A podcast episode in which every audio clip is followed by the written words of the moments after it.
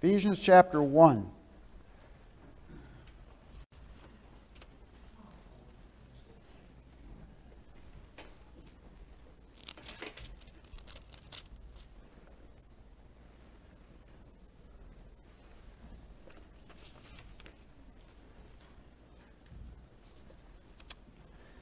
And we'll read verses uh, 15 through 18. Then we'll have a short word of prayer.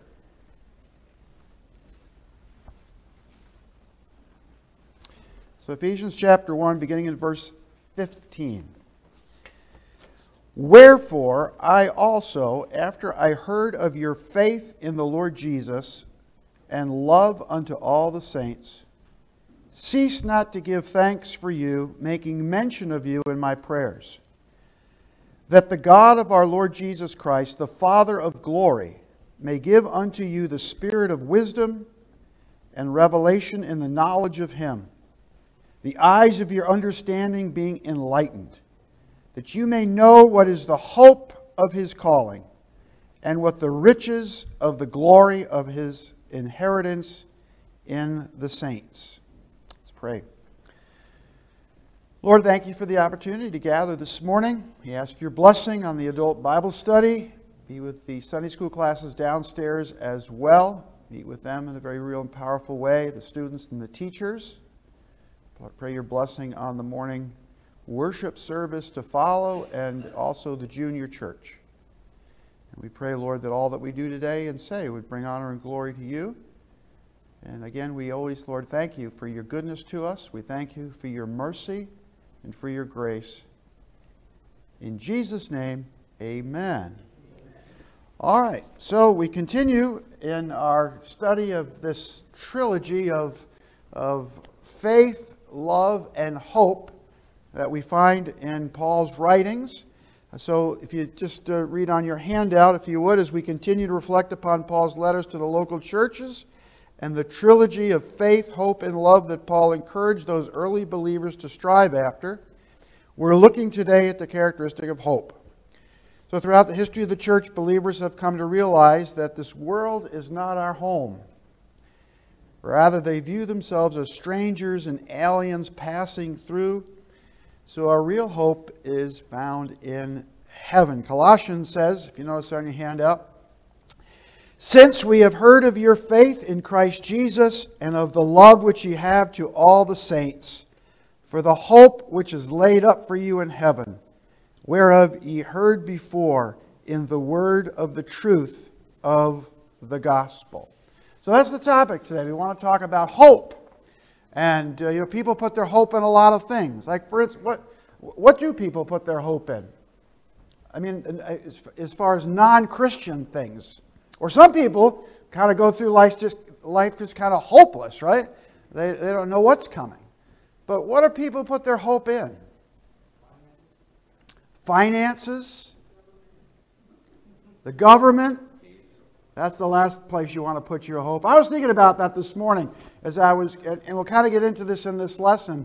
I was thinking about that. That's true. A lot of people do put their hope in the government. But Think about Christians that live in like nations where they're under really heavy communistic rule. They, they certainly, the government doesn't even play into it. You know, that's the last place they put their hope in because the governments want to shut them down. Uh, so it's kind of, isn't it strange? Uh, like in, a, in our culture here, lots of people, they put their hope in government.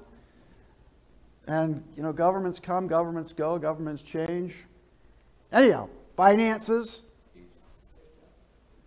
uh, hold on. What did you say? Peace. Peace? What do you mean? What do you mean by that?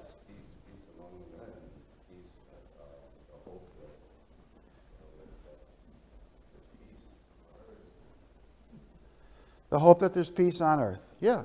But they lose hope because there is no peace on earth. so that's the problem. Isn't it true, too, though? You know, you, you, you read about um, or you see, like, could be contemporary. Uh, like, for instance, in the news this past week, it's the anniversary of the, uh, when the famous singer John Lennon was shot dead in New York. And so uh, people think about all of, all of that. And he would sing and wrote a song which said, he wrote many songs, but one of the songs that he wrote was All You Need Is Love. Well, and I don't mean any disrespect to the fact that he was shot and killed, but it's apparent that you need more than love, or else he wouldn't have gotten shot and killed. But on the other hand, too, as Christians, uh, or, I, I just think of, of either modern entertainers or people are looking for a utopian type of a society. That's what Jesus offers.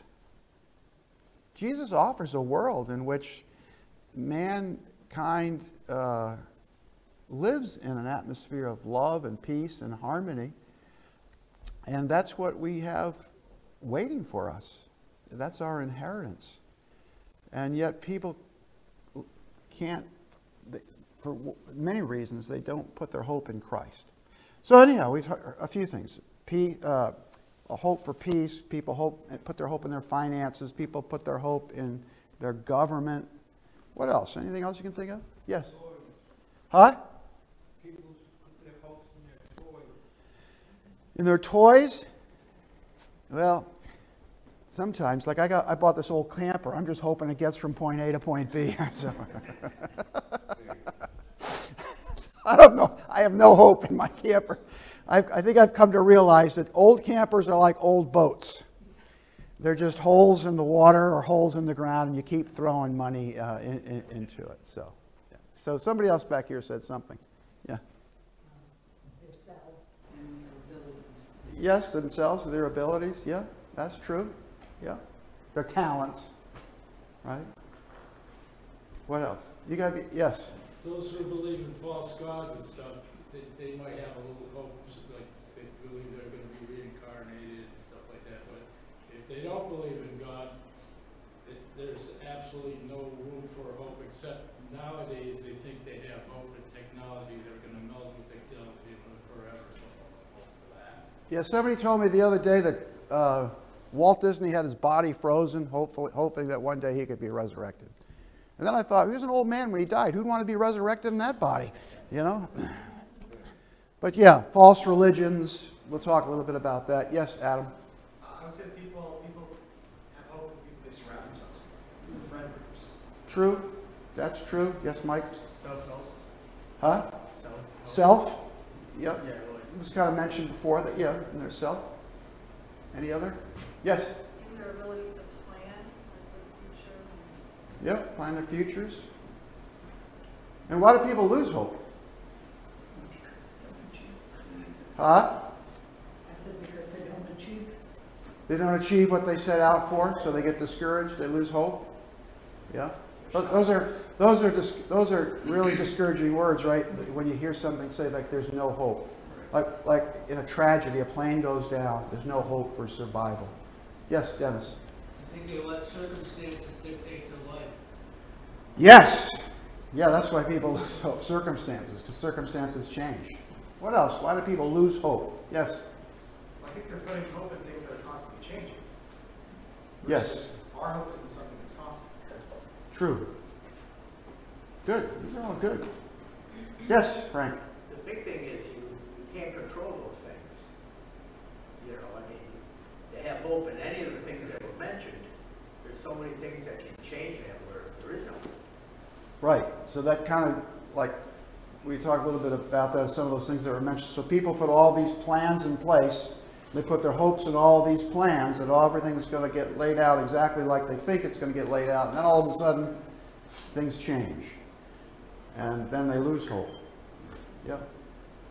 Anything else? Any other reasons people lose hope? Yes? I was going to say people could lose hope because maybe they had plans, great plans and things in the future that they want to do and whatever, and then their health fails and they can't do those things. Right. Anybody else? Well, look at chapter 2 in Ephesians. Look at verse 11, chapter 2. So we already saw this introduction here in, in Ephesians. And uh, we saw there in verse 18 of chapter 1 that Paul writes to the church in Ephesus that you may know what the hope of your calling is. Now look in chapter 2, what it says here, in verses, beginning in verse 11. Wherefore, remember that ye being in time past Gentiles in the flesh, who are called uncircumcision by that which is called the circumcision in the flesh made by hands, that at that time ye were without Christ, being aliens from the commonwealth of Israel and strangers from the covenants of promise, having no hope and without God in the world. Now, I think what it says there, and he's talking primarily about Gentiles, when it says they had no hope, um, I think the people in that day had hope in things like we've talked about. But when Paul says they had no hope, meaning that that which you were trusting in was really an empty hope. And I want you to see that in, in the lesson uh, today. So, um, false hopes, lose hope, manufactured hope, all of these things. Paul writes to the church in Ephesus, and he, and he says to the church in Ephesus here, listen, he says, you're not as those that have no hope. Now, notice this too on your handout, just kind of by way of introduction. 1 Thessalonians chapter 4 and verse 13. Paul writes to the church in Thessalonica. I think, I'm pretty sure 1 Thessalonians is his first epistle. He says, But I would not have you to be ignorant, brethren, concerning them which are asleep, that you sorrow not, even as others which have no hope. So, he writes to them, they, the address to the church in, in Thessalonica is a little different than when he wrote to the church in Ephesus. And there's kind of a specific reason that he writes to the church, two specific reasons that he writes to the church in Thessalonica. And he says to them, You're not as others that have no hope. We talked a little bit about it last week, what, what took place in Thessalonica. So he's got to write back to the church there, and he's got to kind of specifically encourage them because of a couple of things that are happening there.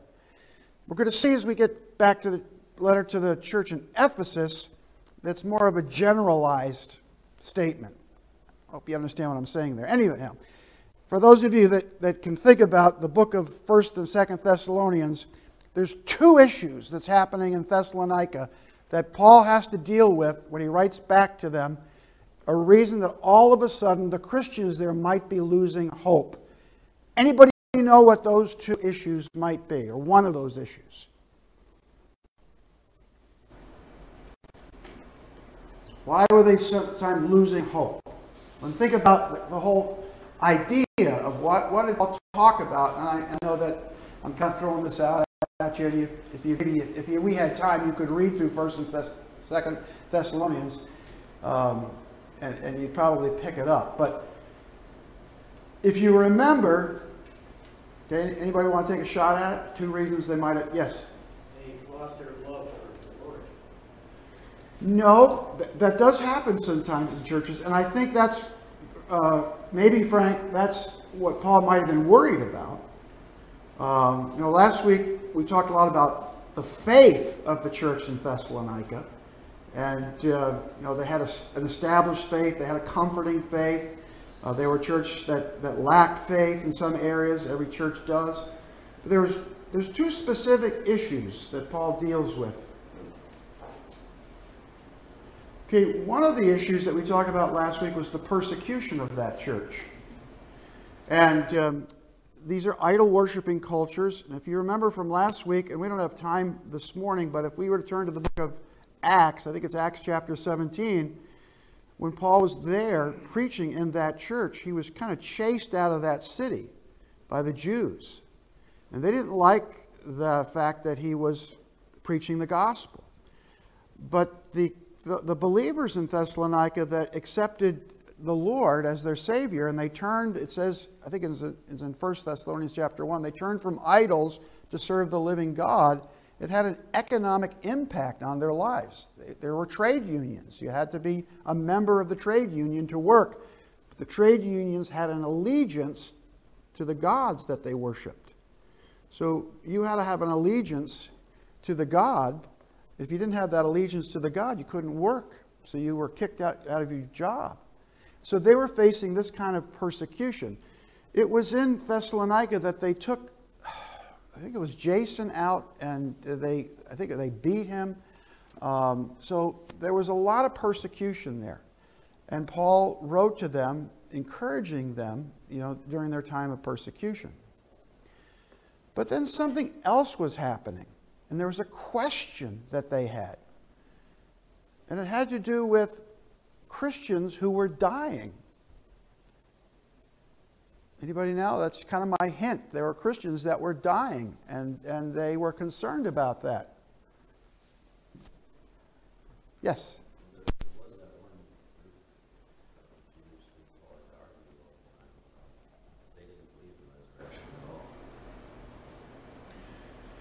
That's true, but that wasn't an issue particularly there. The question they had there is they expected Jesus to be back any day. And their question is, we're dying. What's happening to the Christians that are dying? And Paul had to answer that question. Jesus, he said, he, he's, listen, I don't want you to lose hope. He says, but yeah, Christians are dying. Uh, and Jesus, Jesus is coming back. He's not coming back as soon as you thought. And um, that was the issue that Paul writes to them about.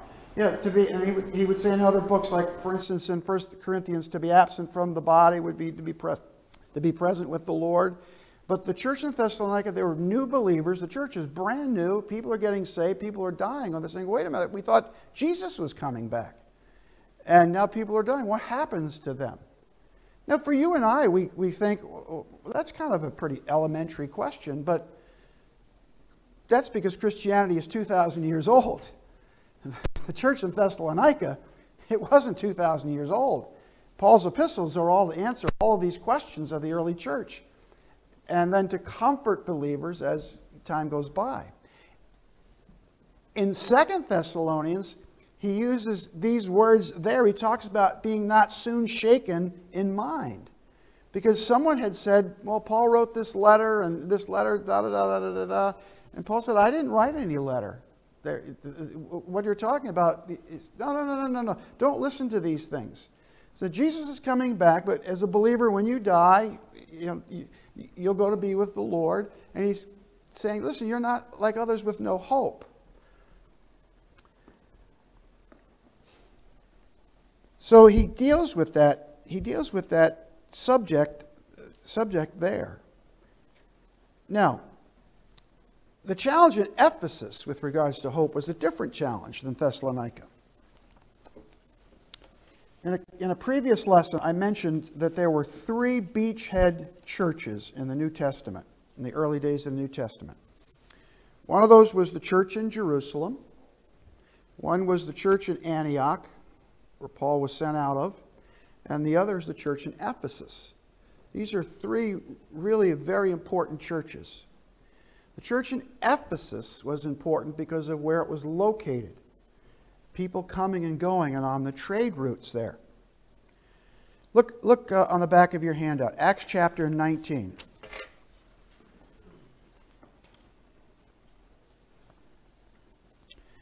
Acts chapter 19 is part of, of, when Paul was there in, in Ephesus. But when divers were hardened and believed not, but spake evil of that way before the multitude, he departed from them and separated the disciples, disputing daily in the school of one Tyrannus. And this continued by the space of two years, so that all they which dwelt in Asia heard the word of the Lord Jesus, both Jews and Greeks. So Paul is there in Ephesus for two years.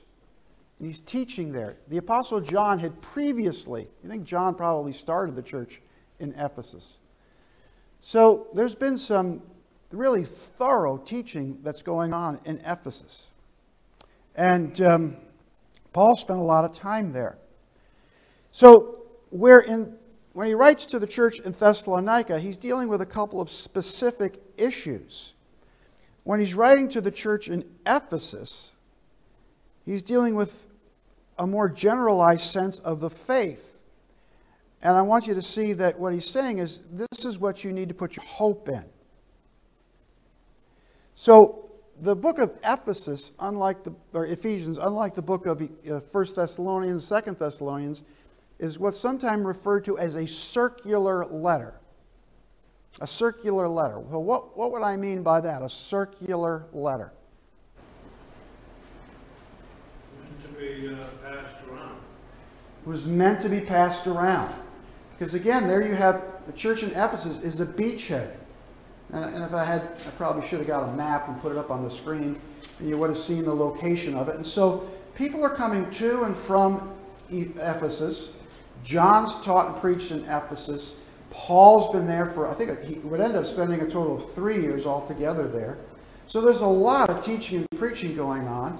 And then Christians are leaving and they're going around to the surrounding towns and cities, and churches are being established. That's why it's called a, a, a beachhead type of a church. So this letter would be passed around. Now, all the letters, of course, would be passed around, but this, this more so than others. And then in Ephesus, if you noticed, you have I have on my handout two things there. I have God-centered and God's-centered. So in Ephesus, you have a large Jewish population. That's the gods or the God-centered population. But then, even within the God centered population in Ephesus, you have two groups of Jews. You have what would be called Hebra- uh, Hebraic Jews, and you have Hellenistic Jews. Anybody know the difference between those two groups? Two different, they're, both, they're Jewish, but they're different groups Hellenistic and Hebraic. Take a guess. Hel- Well, I would figure Hellenistic probably uh, embraces the, uh, some of the Greek philosophers, God, uh, Well, not so much the Greek philosophers and gods, but you're right on track. The whole Greek culture. Where, so, I don't know if this would really be the right word. They have a more secular view of, of the world. Um, versus the Hebraic Jews, which would be more tied to Israel and to the law and, and things of that nature. So, that makes sense? You understand what I'm saying? All right, so in Ephesus, you have these two groups. Now, most of the Hebraic Jews, they rejected Christ or Paul's teaching, but most of the Hellenistic, or many of the Hellenistic Jews, did not. They embraced Christianity. So you had those two groups there. Book of Acts talks about them as well. I have time to go back to that, but so that's one issue that Paul has to deal with there in, those times that he's there. But then it's a very God's-centered culture as well. So what is that? A God's-centered culture.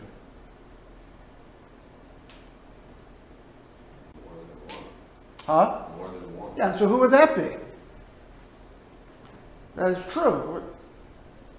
Because that would be all that would be people who were not Jewish, who were Gentiles, who were idol worshippers.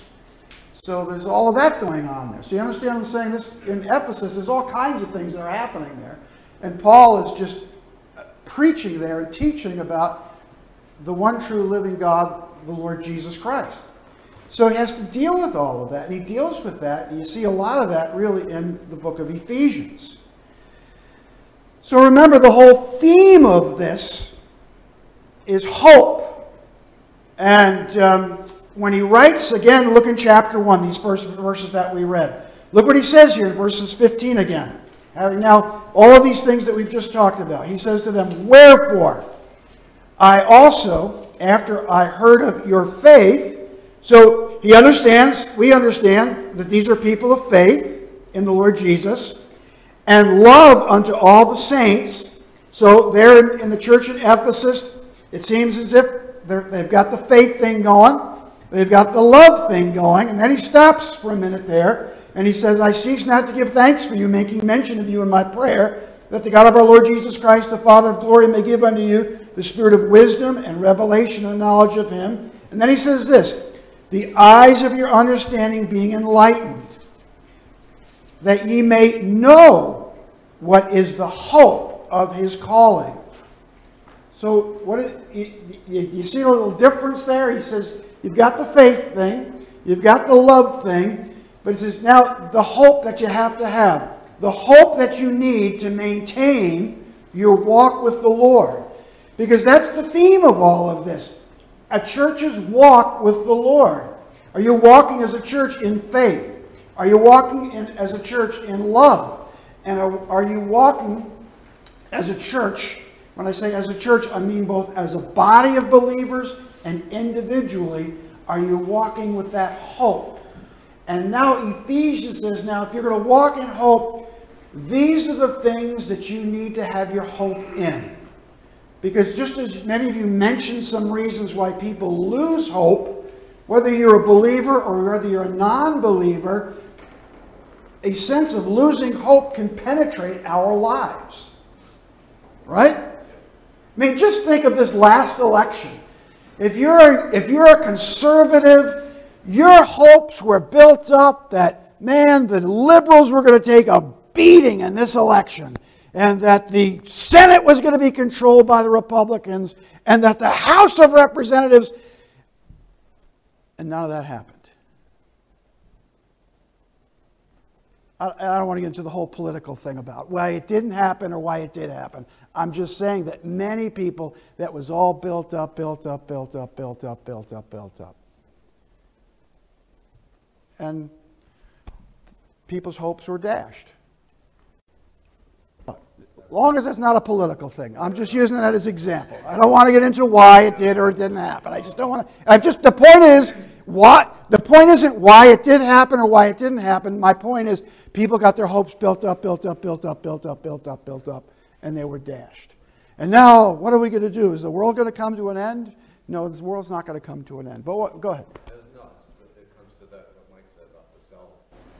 You know, we get, a lot of the society makes us, that brings up our, our hope, and we think, okay, but we don't really look inside ourselves. Well, we do, but we need to look more in ourselves and, and having that, that hope Right. in what we do. Well, we need to look to, well, here's, here's what we're going to look at. You're, you're right on, but here, and that's what people, people are trying to think, well, now what? So Paul writes this, and he says, this is, this is what you need to base your hope in. So I know there's, there seems to be a lot here on the basis of our hope and the blessings of our hope, but we're going to go through this quickly. And I'm just, look, look for instance, in chapter 1, now in verses 1 through 4, he talks about election. So remember, there was a, in verse number 15 of chapter 1, there's a wherefore.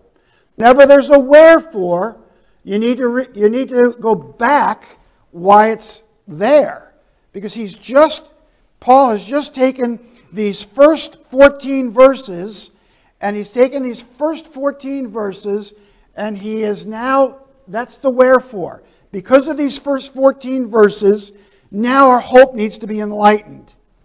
And then we'll see in chapter 2, because of these several verses, this is why you're not to be a people of no hope. So he says this if you're going to be a people of hope, this is why. Paul, an apostle of Jesus Christ, by the will of God, to the saints which are at Ephesus, to the faithful in Christ Jesus, grace be to you and peace from God our Father, from the Lord Jesus Christ. So that's his introduction. Verse 3 Blessed be the God and Father of our Lord Jesus Christ, who hath blessed us with all spiritual blessings in heavenly places in Christ. Well, by the way, if you're just a reader of that, that ought to start to build your hope right there. Amen?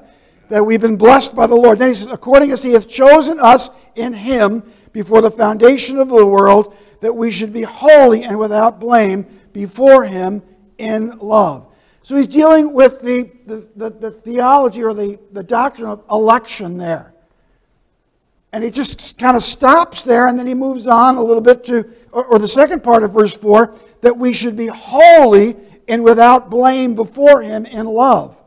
So really in just one verse, I've always marveled that this, one of the reasons we, that for me the evidence is that this is the Word of God, uh, the inspired Word of God, is I don't think, in fact, I know there's never been a book written where so little, so few words can say so many things.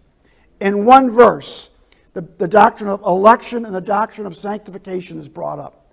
You get that in verse 4? He hath chosen us in him before the foundation of the world. That's election, that we should be holy and without blame before him in love.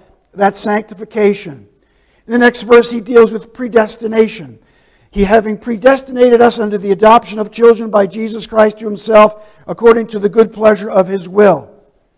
A couple of verses later, he talks about redemption. Verse 7 In whom we have redemption through his blood, the forgiveness of sins according to the riches of his grace. Look at verses 9 through 10. Having made known unto us the mystery of his will according to the good pleasure which he hath purposed in himself, that in the dispensation of the fullness of time he may gather together in one all things in Christ, both which are in heaven and which are on earth, even in him. He deals with the topic of unification, the church being unified, the church in prospect. And in verses 13 through 14, he deals with the topic of preservation. In whom after you trusted, after that you heard the word of truth, the gospel of your salvation, in whom also after that ye believed, you were sealed with the Holy Spirit of promise, which is the earnest of our inheritance until the redemption of the purchased possession unto the praise of his glory. So in 14 verses, he deals with these topics, but he deals with them by just mentioning them. And as I thought about this, so let me backtrack. How long did Paul spend in, in Ephesus? How many years? Two years. He's writing now back from Rome, back to the believers in Ephesus. Well, I thought to myself, why? And if it's been in Ethan's, Pastor Ethan's Sunday morning has basically gone through the book of Romans. He's been touching on each of these topics because the book of Romans expounds upon these topics. So when Paul writes there, as I'm thinking about this, and he's reminding them, listen, if you're don't lose hope because because I spent two years there teaching you about election. I spent two years there teaching you about sanctification and predestination and redemption and unification and preservation. All of these things. So, in my mind, when he writes back to them, what he's doing is he's reminding them. You understand what I'm saying? He's reminding them, each of these verses, we spent time. Don't lose hope. I spent time with you preaching and teaching to you about these topics. Do you understand what I'm saying there? Either say, either shake your head or go like this. Do something. All right. so, in other words, that's the point of the local church. The local church is to build people up in the faith. So when you know you hear something and then you've sat under the teaching and preaching of it, just a few words can cause you to. For instance, on Wednesday night, Ethan started teaching a series out of the book of Daniel. And so he was making mention of things as we looked in Daniel. And so he was getting comments from everybody that was here. The only reason that you could get comments from everybody that was here is because the people who were here, by and large, had already, a, a number of times, what were you going to say, Jim?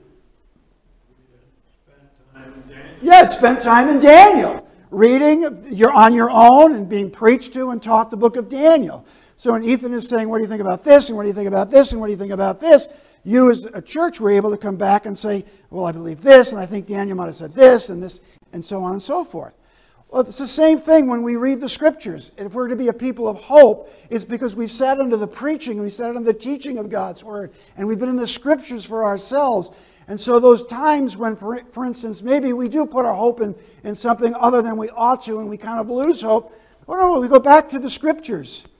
And wait a minute, this is, these are what the scriptures say. This is why I have hope. This is the basis of our hope, the Word of God, and the teaching and preaching of the Word of God. That's why when Paul wrote back to them, he says, that you may know what is the hope of his calling. Remember, I taught you about election. I talked to you about pres- uh, all of these things that I've got listed here for you in these verses. And then he, he continues in the next chapter. What about, what about now the blessings of this hope that we have? And by the way, that's why, for instance, in 1 Peter chapter 3 and verse 15, Peter says this Be ready always to give an answer to every man that asketh for the hope that is in you. How, the only way that we can give an answer to those that are around us is that we know what the Word of God says for ourselves. That we know what these doctrines are and these truths are that are found here in God's Word. And that, that, that, that comes as we build up our faith. That comes in the more, the stronger that our faith is, the, the, the greater our hope is. Amen? And at least for me, you know, and so, and so that's, that, so when all of a sudden we're going through life and, and, and bam, life hits us, and something that many people might lose hope, They go back to the Word of God.